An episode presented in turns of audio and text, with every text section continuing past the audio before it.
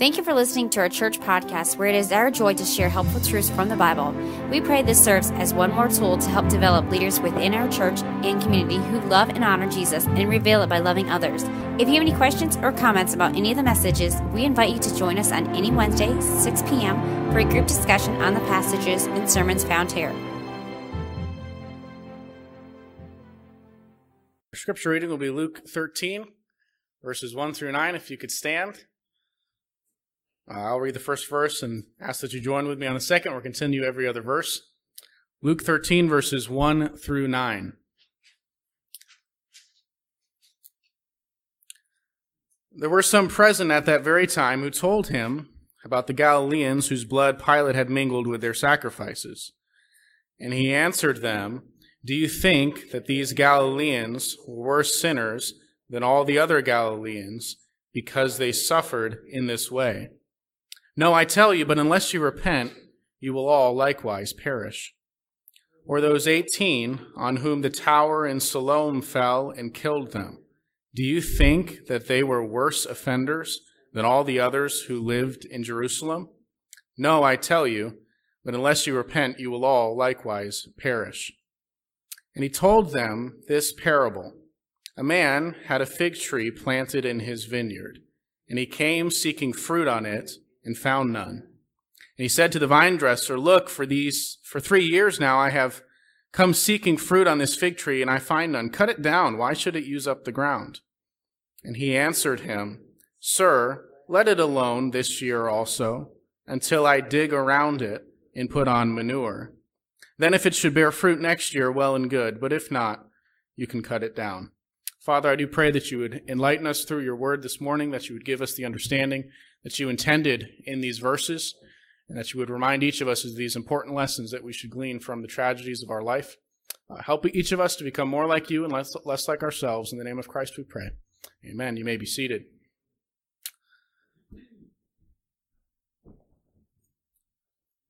Today's text is unusual in that it references uh, two current events going on in Israel in the days of Jesus. This is really a unique text in all of the Gospels. It's only found here in Luke 13, uh, where Jesus points to a, a couple of tragedies happening uh, during that time period and draws lessons from them.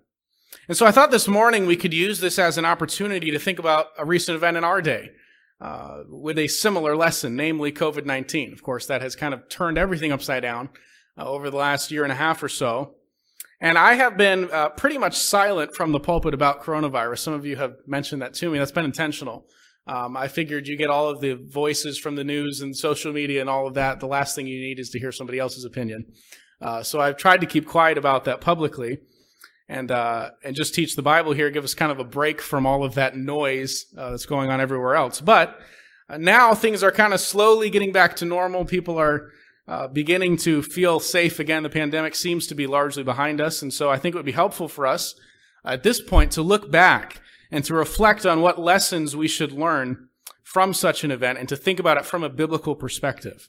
And so we're going to begin by reading the text and then we'll make some applications to the situation that uh, we've all experienced this past year. Luke 13, starting in verse 1, it says, There were present at that very time, uh, sorry, some present at that very time who told him, told Jesus about the Galileans whose blood Pilate had mingled with their sacrifices. So there were some Galileans who had gone to Jerusalem, probably for Passover, to offer uh, sacrifices there, and for some reason, we don't know why, uh, Pilate had killed them. He had presumably sent soldiers in and, uh, and killed these Galileans in the temple. This was viewed as obviously a, a, terrible tragedy. They were here worshiping God in this temple, and, and here comes Pilate to kill them. Of course, you also have the uh, just the ceremonial problem with their blood being mingled with sacrifice. It was a defilement in addition to the tragedy, of course, of their deaths. And so, from the Jewish perspective, this was just a terrible thing that happened. Verse 2, Jesus responds, He says, He answered them, Do you think that these Galileans, the ones that had been killed, were worse sinners than all the other Galileans because they suffered in this way? No, I tell you, but unless you repent, you will all likewise perish. And then Jesus brings up a second uh, situation that had taken place uh, recently, verse 4. Uh, those 18 on whom the tower in Siloam fell and killed them. Do you think that they were worse offenders than all the others who lived in Jerusalem? No, I tell you, but unless you repent, you will all likewise perish. Two tragedies with the same question asked and the same answer given. And I think this principle applies to all suffering.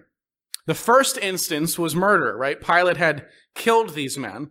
The second incident was an accident, uh, seemingly anyway. A tower had fallen, 18 people happened to be in the wrong place at the wrong time, and they were killed. And yet the conclusion from both is the same. And I see here three lessons that Jesus gives us in his response. Number one, when tragedy strikes, it's not always judgment for a specific sin. This was the common error of the thinking of the Jews. Uh, they assumed that if something terrible happened to somebody, it was indicative of some hidden sin in their lives. And so uh, the Galileans who Pilate had killed had to be worse sinners than everybody else in Galilee. Uh, the fact that those 18 people were killed in the tower incident meant that they had to be worse sinners, and that's why God judged them in this way. And Jesus says to that kind of thinking very simply, uh, no, wrong, uh, wrong conclusion to draw. And so the first thing we ought to say about COVID-19 is we can't just jump to the conclusion that this is judgment from God. Okay, that is an assumption uh, that this is some sort of specific judgment that those who died or were affected uh, by some tragedy like this, they were somehow less righteous and that's why God didn't protect them. That is the wrong way to think about tragedies. Now, there are some instances in the Bible where God did judge people for their sin instantaneously. Think about in Leviticus, Nadab and Abihu uh, in the book of Acts, Ananias and Sapphira. But those are uh, some instances. There are also other cases in Scripture where righteous people suffered and it was not judgment for sin. Of course, prime example of that would be Jesus, right?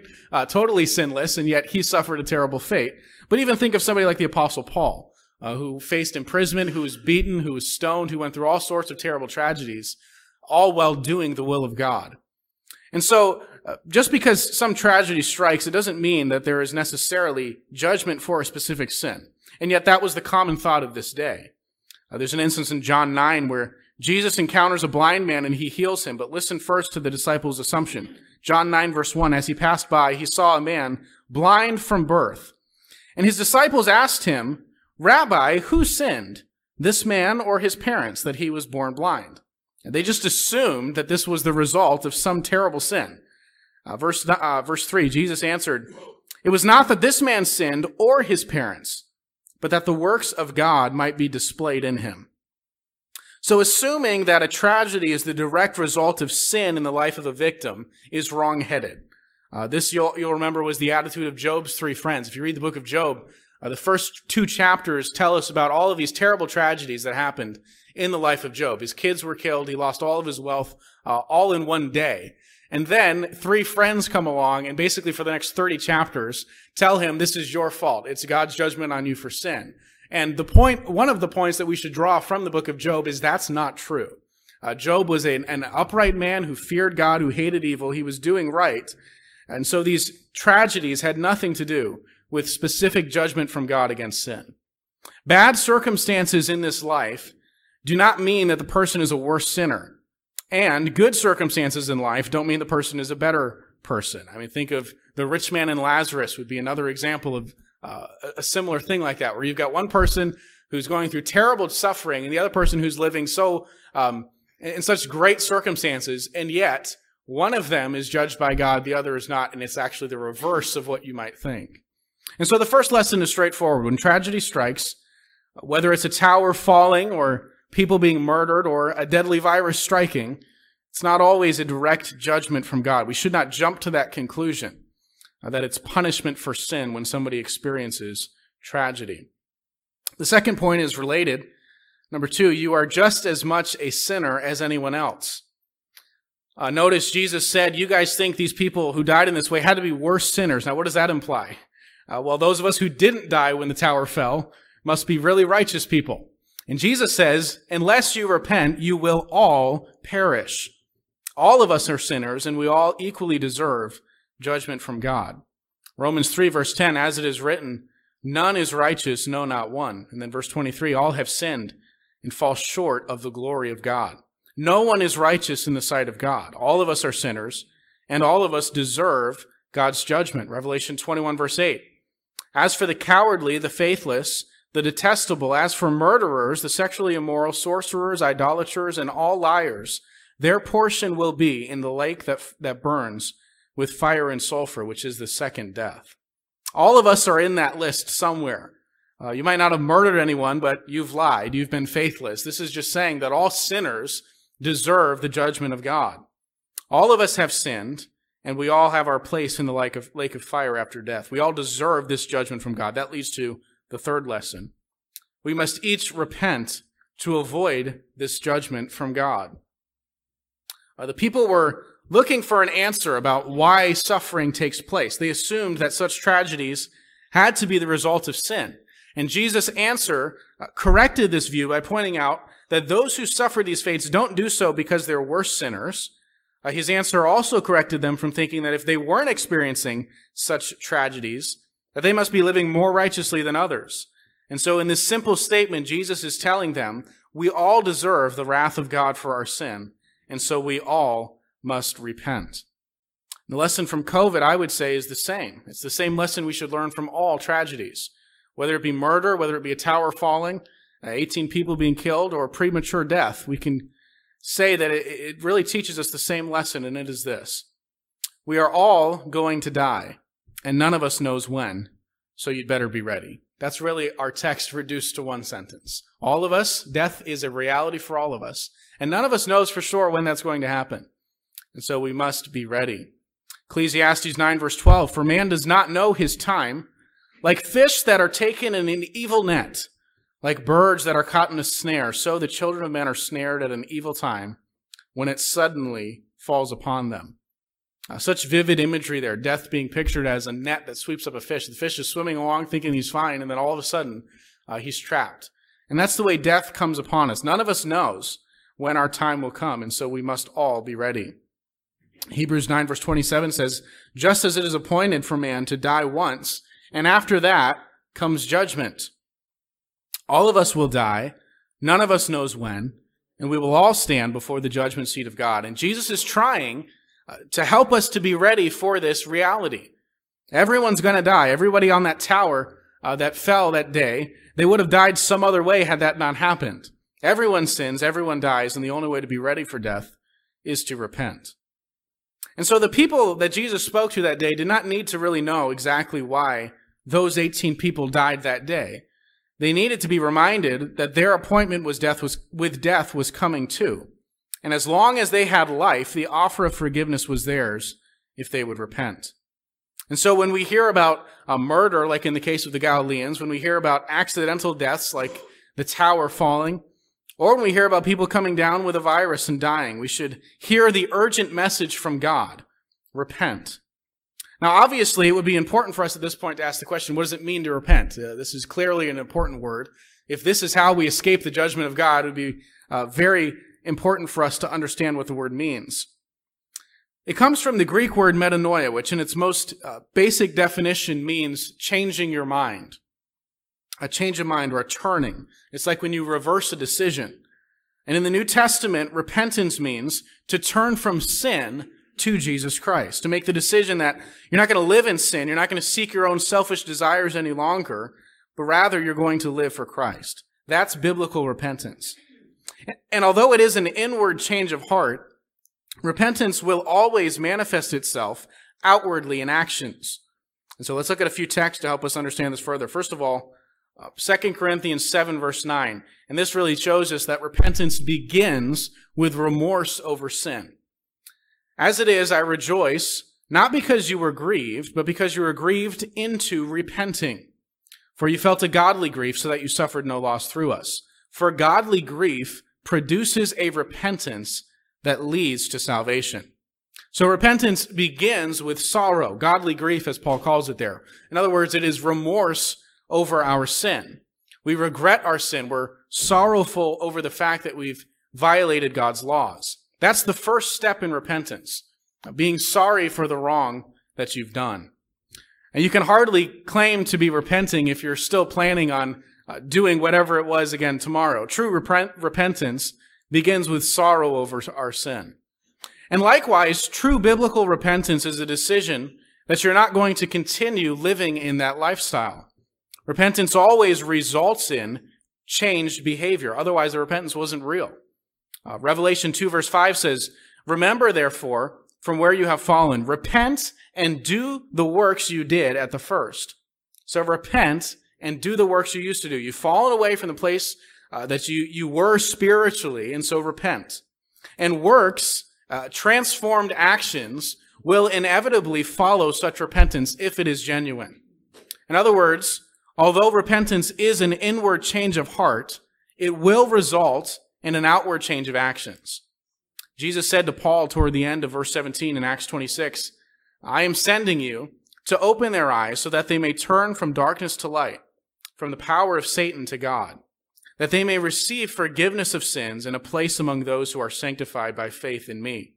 Therefore, O King Agrippa, I was not disobedient to the heavenly vision, but declared first to those in Damascus, then in Jerusalem, and throughout all the region of Judea, and also to the Gentiles, that they should repent and turn to God performing deeds in keeping with their repentance. And there you see the rest of what uh, repentance involves. It's not merely sorrow for sin, although it includes that. Uh, it's not just turning from sin, but it's also turning to God. Notice the end of the verse there, that they should repent and turn to God. It's a 180. I'm turning back from my former way of living, and I'm turning to God in repentance. And then deeds will follow, as he says there, perform deeds in keeping with repentance. And so, although repentance isn't just turning over a new leaf, it's not just, I'm going to do better, I'm going to try harder. Uh, it's not even enough just to say, I don't want to live in sin anymore, I'm going to stop now. Repentance is more than that. It's turning from your sin to Christ, to live for Jesus and to serve him. And so Jesus says, unless we repent, we will face the judgment of God. And repentance means uh, first, that we're truly sorry for our sin against God, that we turn from it to Christ. And our lives will be different if we've genuinely repented. Works will follow this change of heart. That's the lesson that we should learn from suffering. Suffering is a tool of God that he uses in our lives to drive us to repent. Revelation 3:19 Those whom I love I reprove and discipline. So be zealous and repent. That's one of the reasons God allows suffering and tragedies into our lives. It is meant to drive us to repentance. And yet, so often we respond in the exact opposite way. Uh, we experience trials, we experience tragedy, and we use it as an excuse to drift further from God. Suffering is meant to turn us to Him, and yet our tendency is to respond to suffering with, God's not being fair to me, or I don't deserve this. The very thing that should drive us to God, we use as an excuse to hate Him. But the, res- the proper response to suffering and tragedy is number one, remember that you're a sinner. Number two, remember you deserve the judgment of God against your sin. And number three, repent. So that's the lesson uh, that we should gain from tragedy. We're going to wrap up with this last little parable in our text, verse 6. He told this parable A man had a fig tree planted in his vineyard, and he came seeking fruit on it and found none.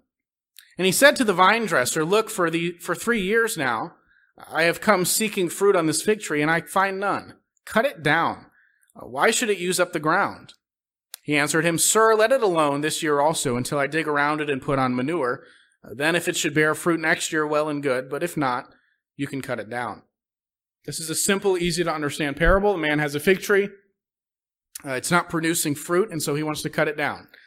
Uh, what's the point of a tree if it's not producing anything? It's just taking up space, and so the vine dresser says, let me aerate the ground around it so the, the water and the nutrients can get down there. Let me fertilize it. And then let's wait one more year and just see if it produces fruit. If not, you can cast it, you can cut it down. Uh, and remember, this is all said in the context of the previous passage about repenting of our sins. And so, as we've already seen, repentance is an inward change of heart that results in an outward change of actions. There will be fruit or evidence of this transformation in the actions, in the works of our lives.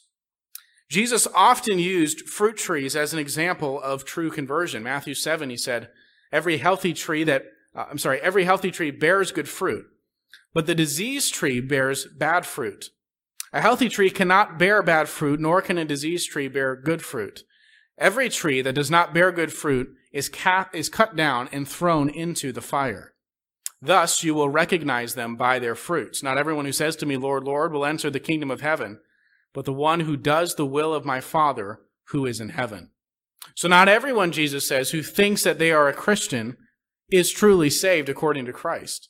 A true Christian is the one who bears good fruit. That means the evidence of their life should show this repentance, and they will enter the kingdom of heaven. But the one who does not bear good fruit, does not do the will of God, will be thrown into the fire. This is crystal clear from Jesus. But that fruit is not always uh, instant and perfect. Uh, true Christians do still struggle with sin. And so, just like the fig tree, it may appear for a while that the Christian's life has no fruit.